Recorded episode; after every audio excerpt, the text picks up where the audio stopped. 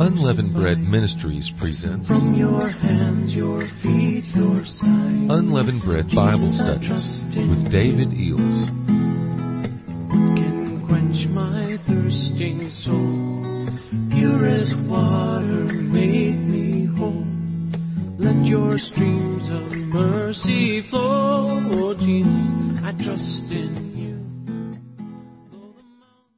Well, you know, um, back on the 16th, a few days ago, in the morning prayer meeting, I asked for a word that was needed for the brethren. And uh, the Lord gave me Mark 2, uh, 19 and 20. And I got that by faith at random. And Jesus said unto them, Can the sons of the bride chamber fast while the bridegroom is with them? As long as they have the bridegroom with them, they cannot fast. But the days will come when the bridegroom shall be taken away from them, and then will they fast in that day. And I actually put my finger down on then will they fast. So that got me to, I believe that the Lord was impressing me then to share with the local folks here about fasting and, and some have been doing that. And also, it got me to think about teaching on it. So we started the teaching. And, um, but then on the 21st, just uh, a few days ago, the Lord gave me Matthew 9, 14 and 15. Actually, my finger came down on then will they fast. so, I'll read that to you. It says, Then come unto him the disciples of John saying, When do we and the Pharisees fast? Why do we and the Pharisees fast oft, but thy disciples fast not? And Jesus said unto them, Can the sons of the bride chamber mourn as long as the bridegroom is with them? And as we know, the bridegroom's been taken away, but not for long. But the days will come when the bridegroom shall be taken away from them, and then will they fast. Now what's the chances of that, saints, huh? Praise God. Then will they fast. The same words uh, on the 16th and the 21st. So I knew that the Lord was calling us to fast. And um, of course, I knew it the first time, and we did it the first time. But uh, I want to share with you some more about fasting and its importance. Uh, let's look at 2 Corinthians chapter 11 and uh, verse 27. The Apostle Paul, he had many burdens upon him, many troubles, many people coming against him, uh, much burden for the church, etc. And uh, sounds familiar to me actually. Uh, verse 27 says, "In labor and travail, in watchings often, in hunger and thirst, in fastings often, in cold and nakedness, in fastings often. Now, I can understand why Paul was in fastings often. I felt some of the same burdens he does. If you look at the text, you'll see why uh, fasting is necessary and why he was fasting often. I'll just go back to the beginning of chapter 11 and just point out a few points to you. In verse 2 he says, For I am jealous over you with a godly jealousy. For I espoused you to one husband, that I might present you as a pure virgin to Christ. And this was a burden upon Paul. But I fear, and I felt the same fear, uh, lest by any means, as the serpent beguiled Eve in his craftiness, your minds should be corrupted from the simplicity and the purity that is toward Christ. For if he that cometh preacheth another Jesus, whom we did not preach, of course in that day and in this day, uh, that is a big problem.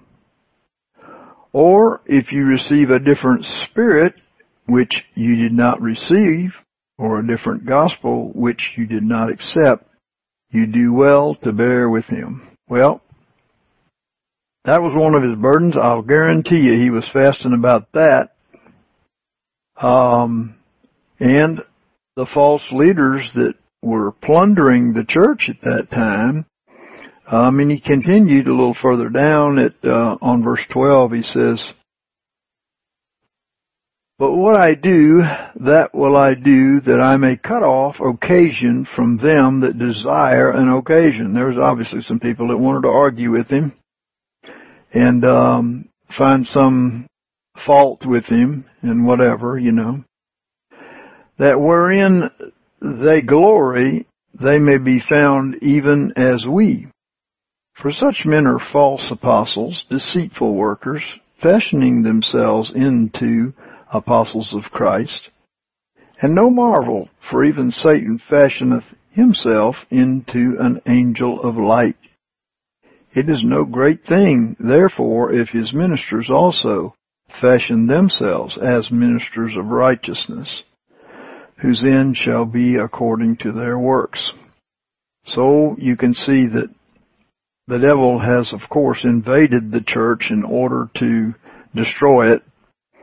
And uh, he uses people that claim to be and try to put on a persona of being a minister of the Lord, but they're really a minister of the devil.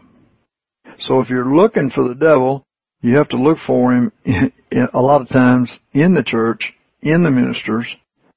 And uh, this was a problem, and you never knew exactly when another one might pop up, you know, because we were warned through Peter that false prophets would rise up among us, right? And so that was a burden to Paul, and I'm sure he was fasting about that. Um, let's go down to verse 23. Are they ministers of Christ? I speak as one beside himself. I more. In labors, more abundantly. In prisons, more abundantly. In stripes, above measure. In deaths, oft. Boy, he went through some stuff. And uh, in a minute, he's going to tell you why he went through all these things. And of course, during all of these things, he was fasting oft. You know, um, of the Jews, five times received I forty stripes, save one. Thrice was I beaten with rods. Once was I stoned. Thrice I suffered shipwreck.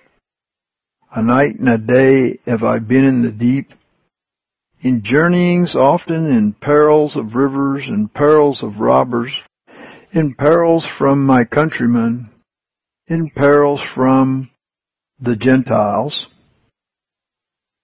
in perils in the city, in perils in the wilderness, in perils in the sea, in perils among false brethren. You can see why he would be fasting in order to gain the ear of God to preserve him through such things.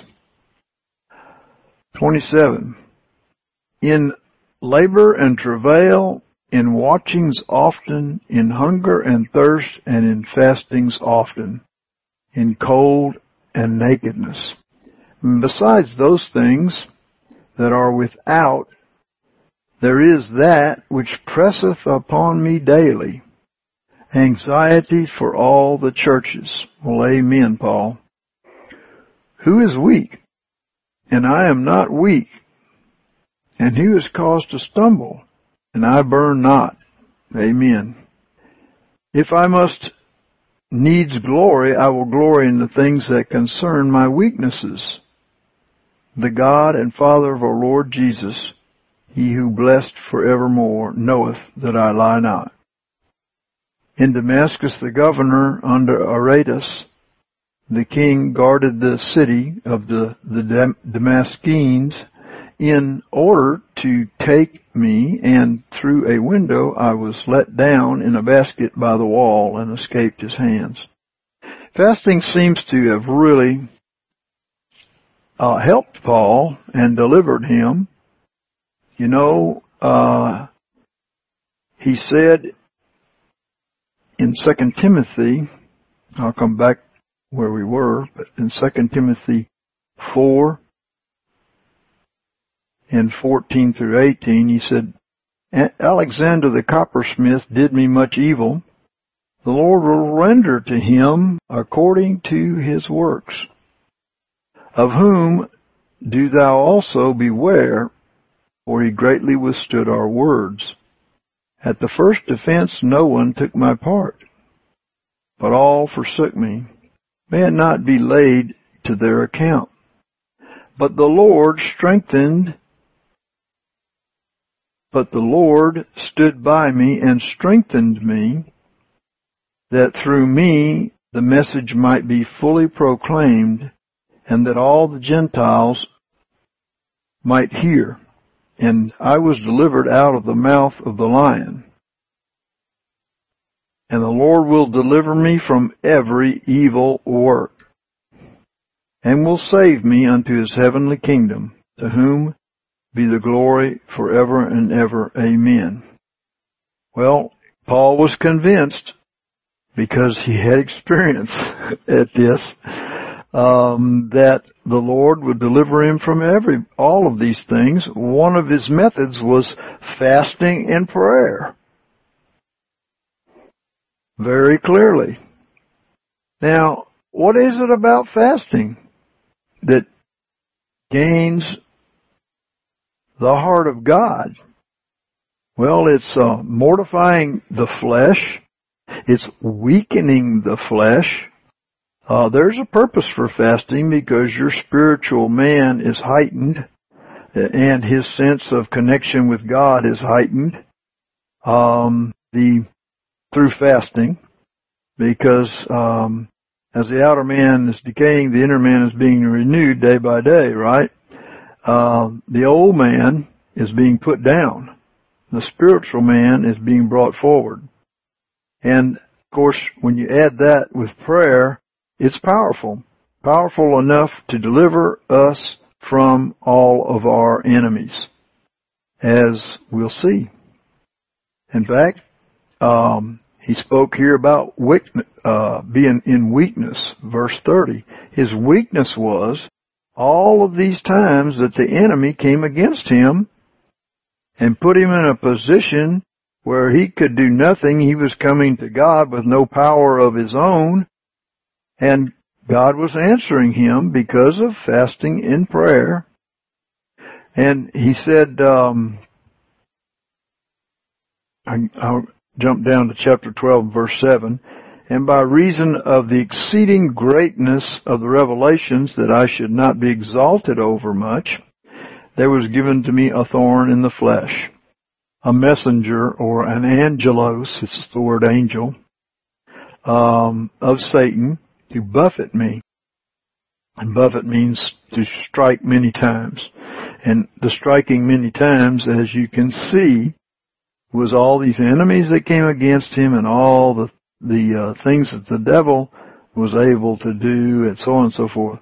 He was being buffeted. He was being humbled, etc. So the Lord sent him uh, a messenger of Satan to buffet him that I should not be exalted over much. Concerning this thing, I besought the Lord thrice that it might depart from me. And he has said unto me, uh, my grace is sufficient for thee, for my power is made perfect in weakness.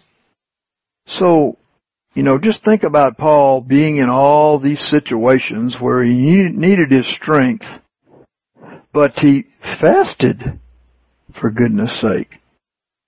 He fasted. He was already in a position of weakness because of all these enemies that were coming against him. But he fasted, which which does what? It even makes you weaker. Um, you know, if you fast, from my experience, Uh, you can fast um, for three days, and um, you start. First of all, your things start leaving your body, poisons that are stored up from the things that you eat and breathe, so on and so forth. Uh, they start leaving your body, and uh, you can get have a headache from that a little bit. Uh, you're kind of weak right then and during that period of time. And then usually by the fourth day, you start gaining strength. But, uh, if you're praying, some of that strength is God's strength. There are people that have fasted for 40 days and got stronger all the time. There's actually people that fasted for 40 days and gained weight if they had a, had a, a low weight for their size, gained weight. and, uh, Paul was furthering his weakness by fasting, um, at least in the beginning.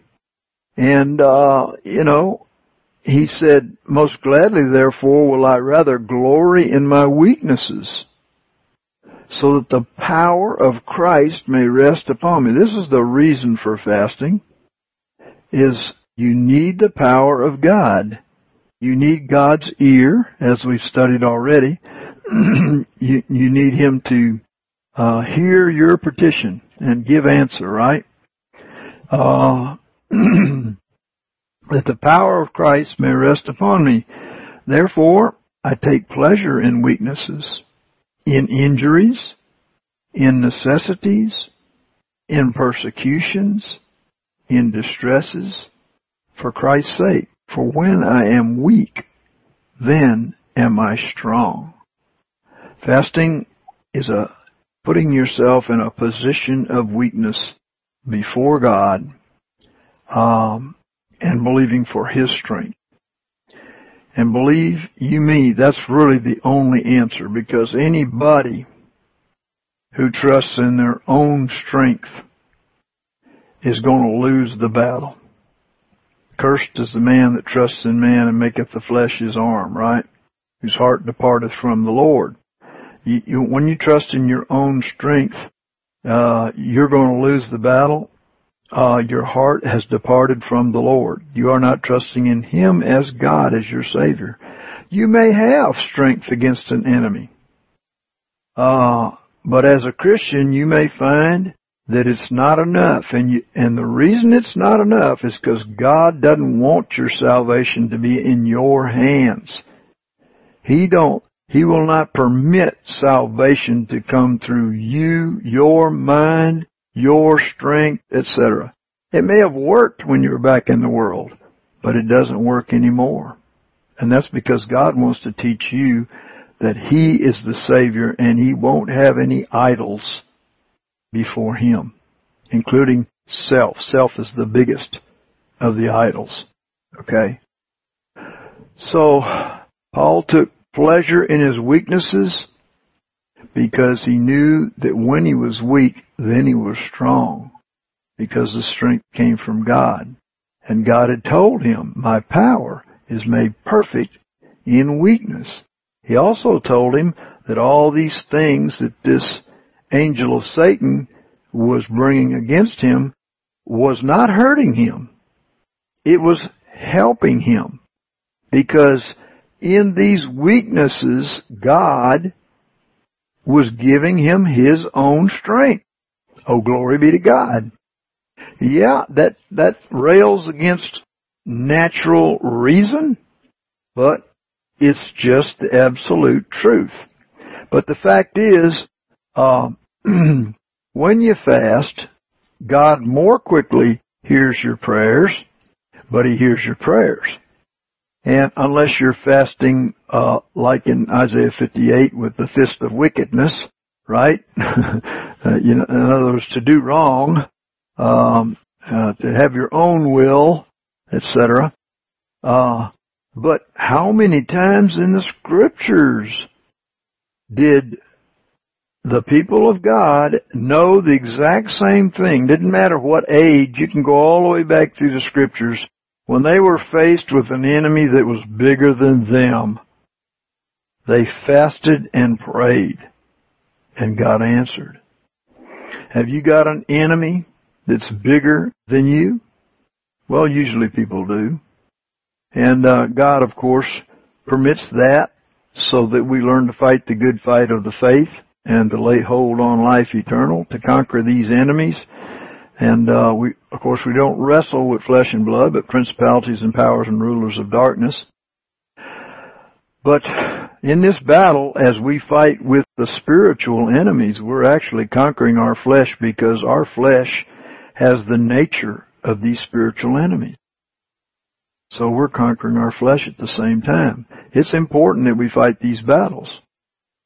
Uh, you deny the flesh, it dies. You deny the spirit, it dies.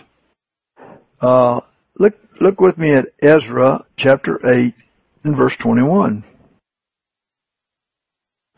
And he said, Then I proclaimed a fast there at the river Ahava, that we might humble ourselves before God. That's very important. Humble yourself before God. When you go to God, humble yourself before Him. Fasting is a way to do that. God sees that you're willing to give up your flesh to serve Him and to hear from Him, right? And so, to seek of Him a straight way for us and for our little ones and for all of our substance. For I was ashamed to ask of the king a band of soldiers and horsemen to help us against the enemy in the way. Because he had spoken unto the king, saying, the hand of our God is upon all them that seek him for good. So he was embarrassed to go to the king and ask for any help because he just told him how mighty our God was to save us. So now he was going to the Lord, uh, fasting uh, and proclaiming a fast to the brethren to fast so that they could travel through enemy territory. And uh, uh, as I read on, you see what that what what the reason was. It says, "But his power and his wrath is against all them that forsake him." So we fasted and besought our God for this, and he was entreated of us. Oh, glory be to God.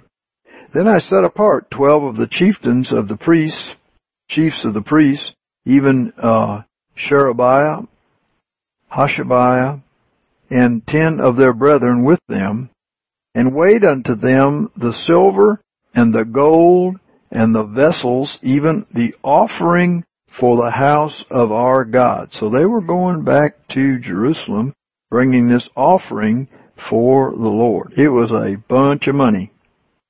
And by the way, I, I imagine that the people around them, not not the people of God, but the peoples around them knew that this was going, that they were doing this. It goes on to say, which the king and his counselors and his princes and all Israel there present had offered. And I weighed unto their hand six hundred and fifty talents of silver and silver vessels, a hundred talents, of gold, a hundred talents, and twenty bowls of gold, and of a thousand darics, and two vessels of fine bright brass, of precious gold, excuse me, precious as gold, excuse me. And uh, I said unto them, well, just think about this for a minute. This was a king's ransom here. I mean, for goodness sake, you know, kingdoms around them, if they would have known for sure what was going on, they might have interceded here.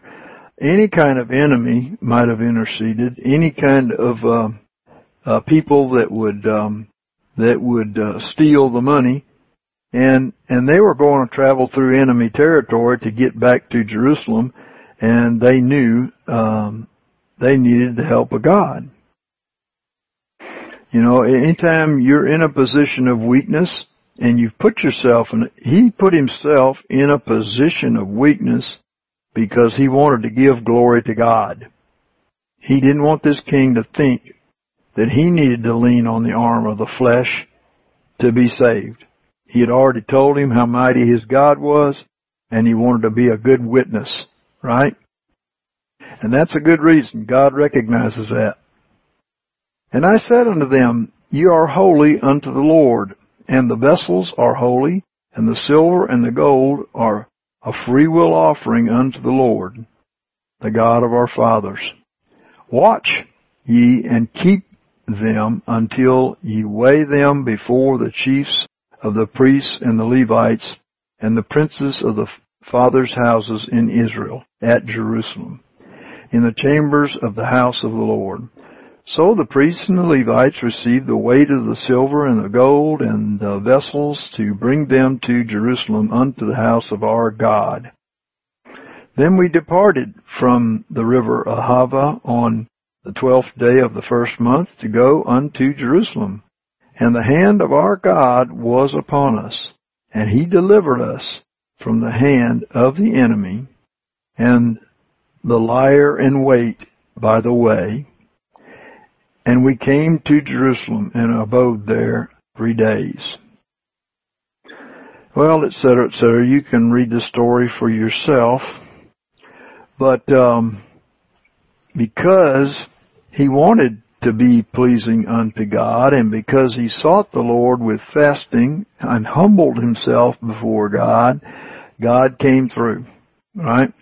One thing about fasting is I've noticed you you are more spiritual. You have more faith. Uh, your answer your answers to prayer are quicker. Uh, I don't. There are so many actually. We'll probably study more of them. But these are all true. It's a really good reason to fast. And fasting is not painful. I've done it many, many times. You know, you go through a little stage there, you know, um, and and past that, you don't have any hunger. Usually from the fourth day on, you don't have any hunger. And, uh, you, you may not have any hunger until, you know, 30, 40 days later. Um, but anyway, turn to the book of Esther. and let's look at uh, chapter 3 and verse 8 on down. You know the story, so I'm not going to go through all of it. I just want to point out some things. And Haman said unto the king Ahasuerus, uh, there is a certain people scattered abroad and dispersed among the peoples in all the provinces of thy kingdom. And their laws are diverse from those of every people. Neither keep they the king's laws.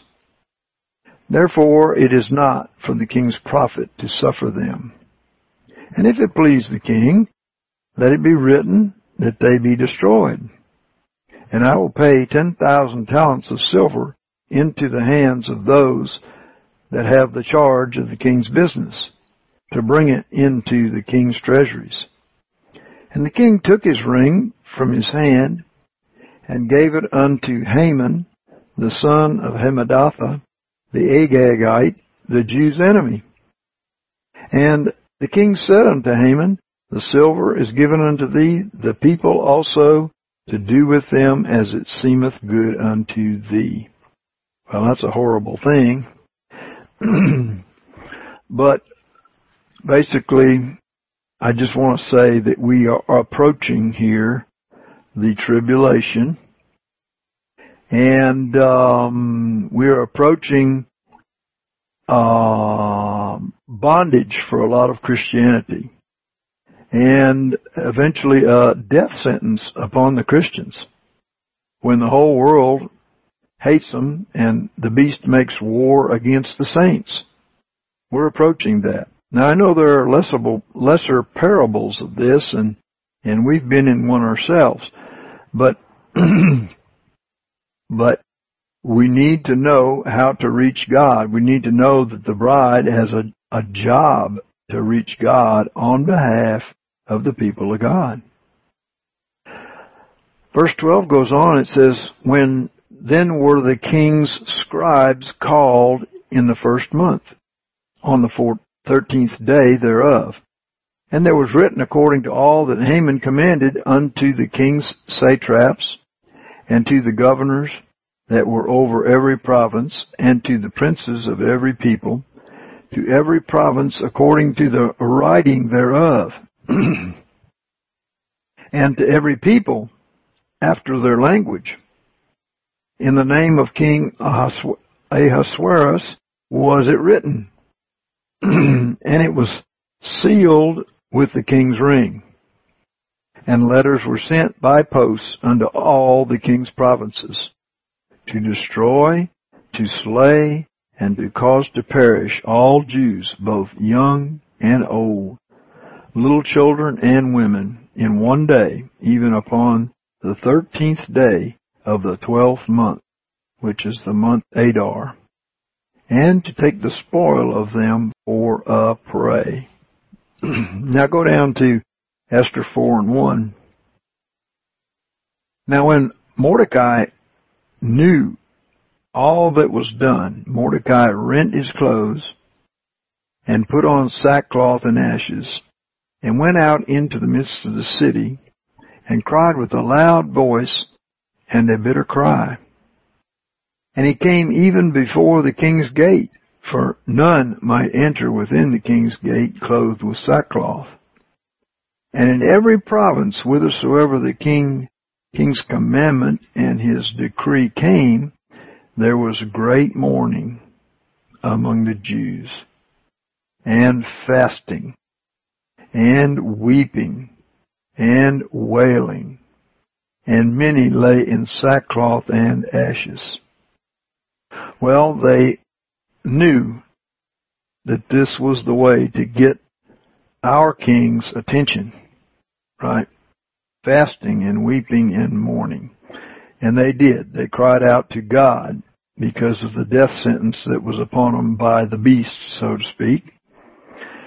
And uh, now Mordecai, of course, he uh, got the attention of the the bride, Esther, who who sent uh, chamberlains to find out what was going on, and and uh, in verse seven, it says, And Mordecai told him of all that had happened unto him and the exact sum of the money that Haman had promised to pay to the king's treasuries for the Jews to destroy them. And also he gave him the copy of the writing of the decree that was given out in Shushan to destroy them, and to show it to Esther, and to declare it unto her, and to charge her that she should go in unto the king to make supplication unto him and to make request before him for her people. Now, that's the job, basically, uh, friends of the bride, is to, since she does um, have favor with the king, is to go before the king for the people of God. She has to have a heart for the people of God. She has to love them for her people. And let's, let's face it, the queen has more pull with the king than the people do. All of their fasting is not as powerful as her fast. You, you understand what I'm saying? Because she is holy. Uh, I'm talking about in our translation of this situation. To, to, in the story, she's beautiful to the king. And that means holiness and righteousness and purity and submission. And so her prayers are very powerful because the king is is uh, favoring her more than all of the people. So since she has that position with the king, she should be going to the king for the people. Okay? That is true now. It's true when the beast starts making war against the saints, which right, actually, we're talking about something coming in a much bigger way than it is now, but the beast is always making war against the saints. So, so I would say that's the job, job of the bride. And Hathach came and told Esther the words of Mordecai. Then Esther spake unto Hathach and gave him a message unto Mordecai, saying, All of the king's servants and the people of the king's province do know that whosoever, whether man or woman, shall come unto the king, unto the inner court, who is not called, there is but one law for him, and that he be put to death, except those to whom the king shall hold out the golden scepter, that he may live. But I have not been called to come unto the king these thirty days. And they told to Mordecai Esther's words.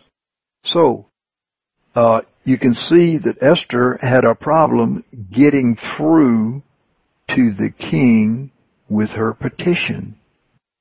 Can you see that? Yeah. Well, there is a solution for the bride to get through to the king with her petition, and it's just a little further down. Let's read some more. Then Mordecai bade them return answer unto Esther, think not that thyself and that thou that thou escape in the king's house more than all the Jews. For if thou altogether hold thy peace, in other words, if you don't do your job, Esther, at this time, then will relief and deliverance arise to the Jews from another place. But thou and thy father's house will perish. Oh my. Um, the, the bride would perish if she didn't do her job. If she didn't have, she had power with the king because of her situation, her holiness, her righteousness, her purity, her um, submission to the king and his love for her.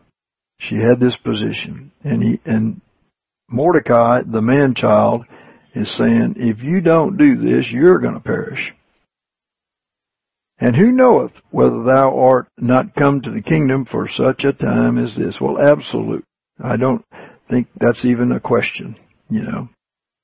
And uh, then Esther bade them return answer unto Mordecai, Go and gather together all the Jews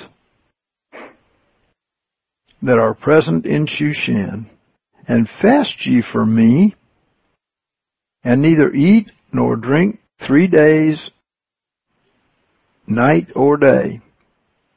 I also and my maidens will fast in like manner, and so will I go unto the king. So, she had a solution. She had a problem getting through to the king with her petition, and she fasted. And she went on to say, which is not according to law, and if I perish, I perish. So Mordecai went his way and did according to all that Esther had commanded him. Now it came to pass on the third day that Esther put on her royal apparel and stood in the inner court of the king's house over against the king's house. And the king sat upon his royal throne in the royal house over against the entrance of the house. And it was so that when the king saw Esther, the queen standing in the court, that she obtained favor in his sight. And the king held out to Esther the golden scepter that was in his hand. Well, okay, so fasting broke the problem, right? The bride went to the king with fasting for the people of God and received favor because she fasted before going to the king. Alright? So Esther drew near and touched the top of the scepter. And then the king said unto her, What wilt thou, Queen Esther, and what is thy request? And it shall be given thee even unto the half of the kingdom. And that's some pretty good favor, folks. and uh, Esther said, If it seem good unto the king, let the king and Haman come this day unto the banquet that I have prepared for him. Well, you know the story.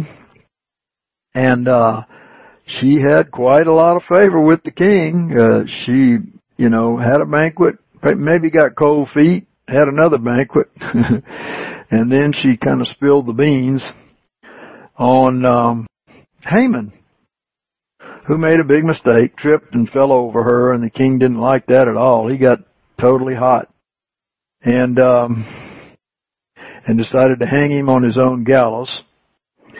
And then he, of course, brought in um, Mordecai and the queen, and they um, basically, uh, well, I should say that Esther explained to him the problem about the killing of the Jews, and then, of course, Mordecai and the queen came before him, and they received favor, and he gave them authority. Uh, he didn't take away the authority that he had spoken because once a king of Assyria excuse me, I back up a little bit. Once a king of the Persians gave out an edict, nobody could reverse it. So, but he gave them authority to write unto the people in his name, and he let them seal it with his ring. And just basically, uh, that's where Purim came from, the celebration of this miraculous turnaround in their situation. And in it, of course, the beast was conquered. Haman was hung. And um, the people were given authority to stand for their life. This authority was passed on to the people through Mordecai the man-child and Esther the queen, Esther the bride, to stand for their life. Uh, you know, we have a, li- a right to life. Jesus Christ gave us life, did he not? And uh, we have a right to stand for that. And so they receive power from the king, like we receive power from God. Uh, we gain his ear because of fasting, because of proving that, that we are serious, that this is an important occasion. Do you know how many prayers you and I have probably prayed and forgotten about? They were, they, they seemingly were not as important to us and maybe we got less answers because of that. But when you fast, you don't, you, you don't normally forget about those things that you're seeking the king for so earnestly and diligently.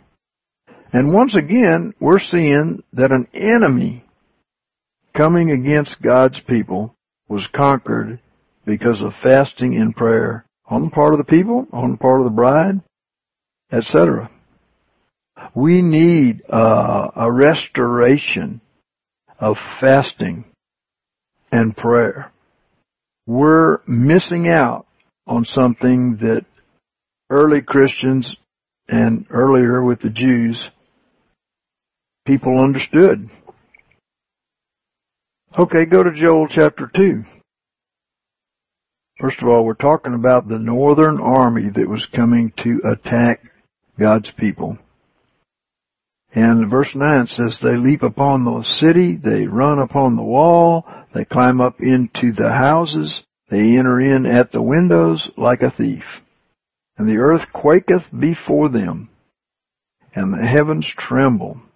The sun and the moon are darkened, and the stars withdraw their shining.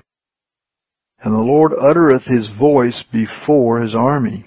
His for his camp is very great, and he uh, is strong that executes his word.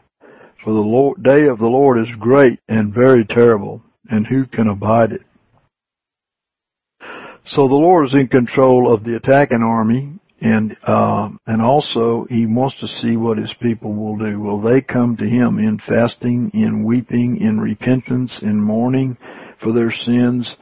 Uh, will they come to Him with petitions? He said you have not because you ask not. Okay? So it's important. Prayer is important. And prayer with fasting is, uh, is, uh, multiplying the power. It is using God's power. It is bringing God's power into the situation because of your own weakness, right? I want to say to you that today, this morning, in our prayer meeting, uh, I received this text, 11, 12, and Merlene received the exact same text. What's the chances of that? So let me read this text to you again. Well, I already read verse 11, and um, which was part of the text in verse 12. Yet even now, saith the Lord, turn ye unto me with all your heart, and with fasting, and with weeping, and with mourning, and rend your heart, and not your garments.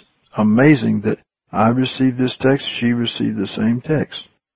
The same way, by asking God and believing through faith He would answer something important for us today, and that's what He gave us.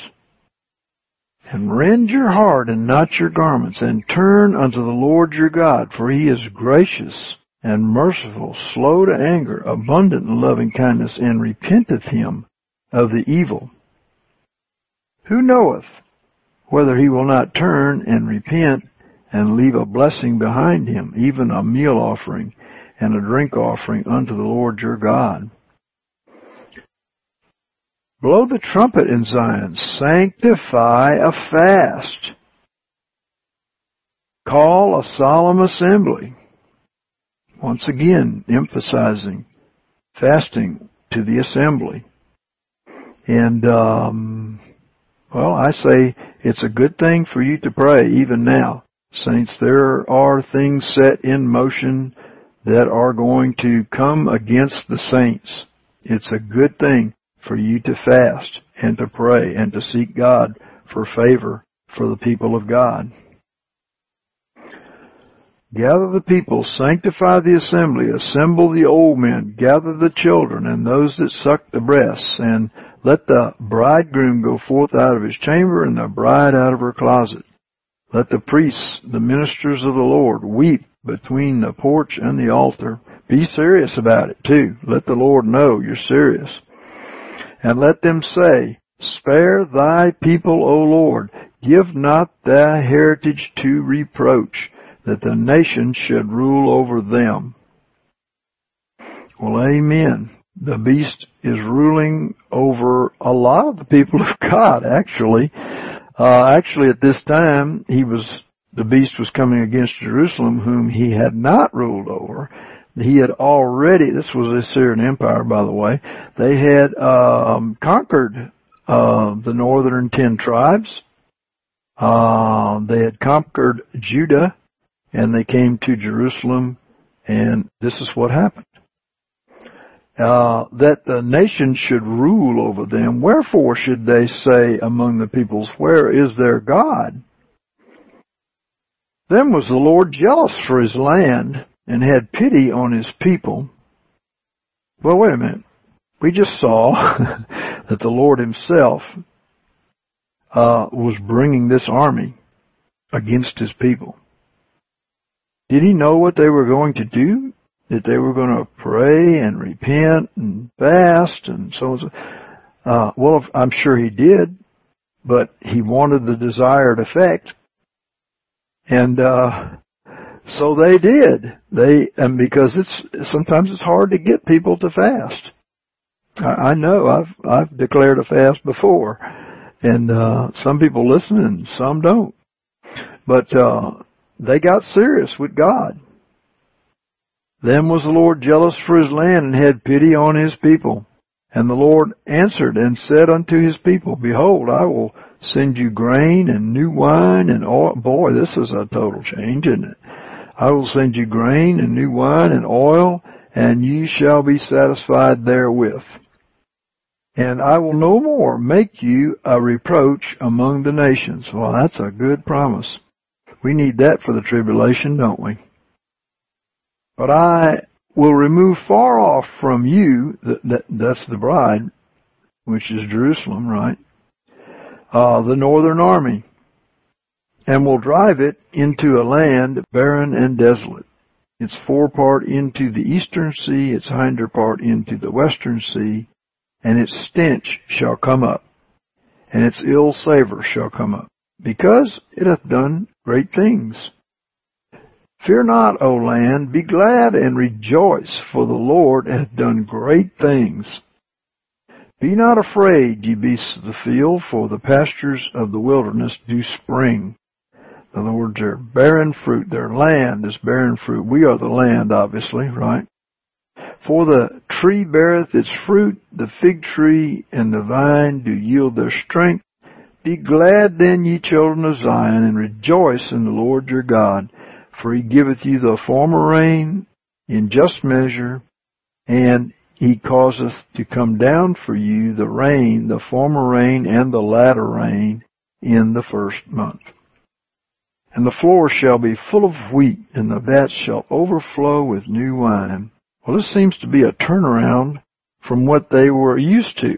I mean, why would God say that all these things were coming to the bride um, unless they didn't have them in the first place? and the floors will be full of wheat, and the vats shall overflow with new wine and oil. And I will restore unto you the years that the locust hath eaten, the canker worm, the caterpillar, and the palmer worm, my great army which I sent among you. Well, there you go. I mean, we know for years the church has been somewhat gobbled up by the curse, by their enemies, and the great things that God gave back when Jesus came were quickly diminished because of falling into sin and uh, and into the dark ages. And so God, when God says, "Man, I'm going to restore it all to you," that's exciting. That's exciting.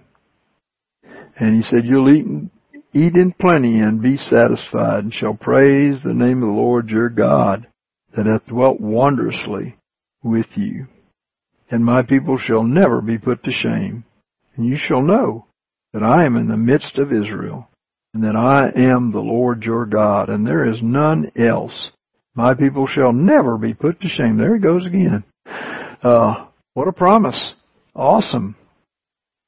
Uh, in all these cases that we've looked at so far, the people were in weakness against a greater enemy than themselves.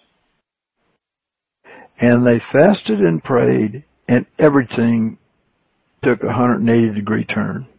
Right? Do you have a very large enemy that's coming against you? It could be a sickness. It could be your husband or your wife.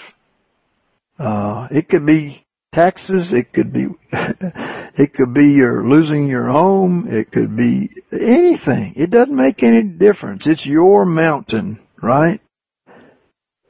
Didn't God say in Mark to speak to the mountain and don't doubt in your heart that what you say will come to pass and you'll have what you say?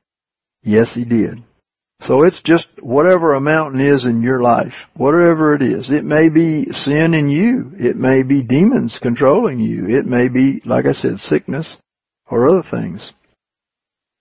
So many problems that God's people have. But these things are bigger than us. And we need to go humbly before God to receive His power. Our power is not enough. It won't work. He won't permit it to work because he doesn't want us to get satisfied with saving ourselves. Salvation is through faith in him and is not by works. It is through faith in him. And so he is training us to make sure we understand that, that we will automatically go to him when we got a big enemy. Now I'm sure they could have dug in, got prepared for the army, they probably would have been slaughtered you know, um, because it was a huge army. Uh, but that wasn't their answer. Their answer was going to God. They could not conquer this enemy. They went to God. And He heard. Glory be to God.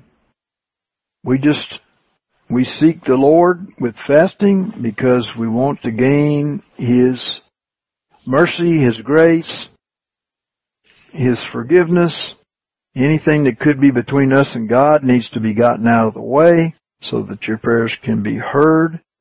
Um, there needs to be repentance, you know. And the bride, of course, at the time that we read that story was in that position. She was, you know, that glorious person who was deserved being heard because of her righteousness and her purity and those things that make the bride of Christ um, beautiful to Him. Amen. So Lord, we thank you so much, Lord, for for bringing this home to us, helping us know where our strength is, and it's not in ourselves, not in our wisdom. It's from you. It's from you. So Lord, we're just asking for your grace today that your power might be perfect in our weakness. And we just praise and give thanks unto you, O Lord, for that. In Jesus' name.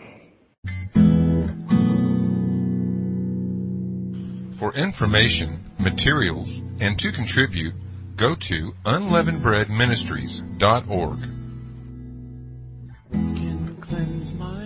Contributions only may be addressed to David Eells, Post Office Box 23 1616, Montgomery, Alabama 36123.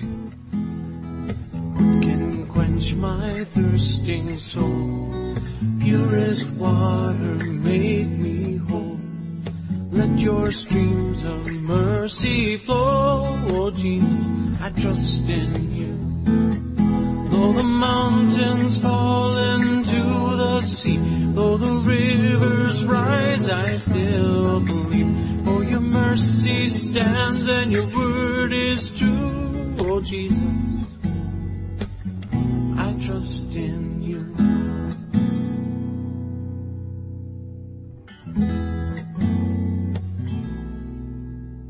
And when I face that darkest night,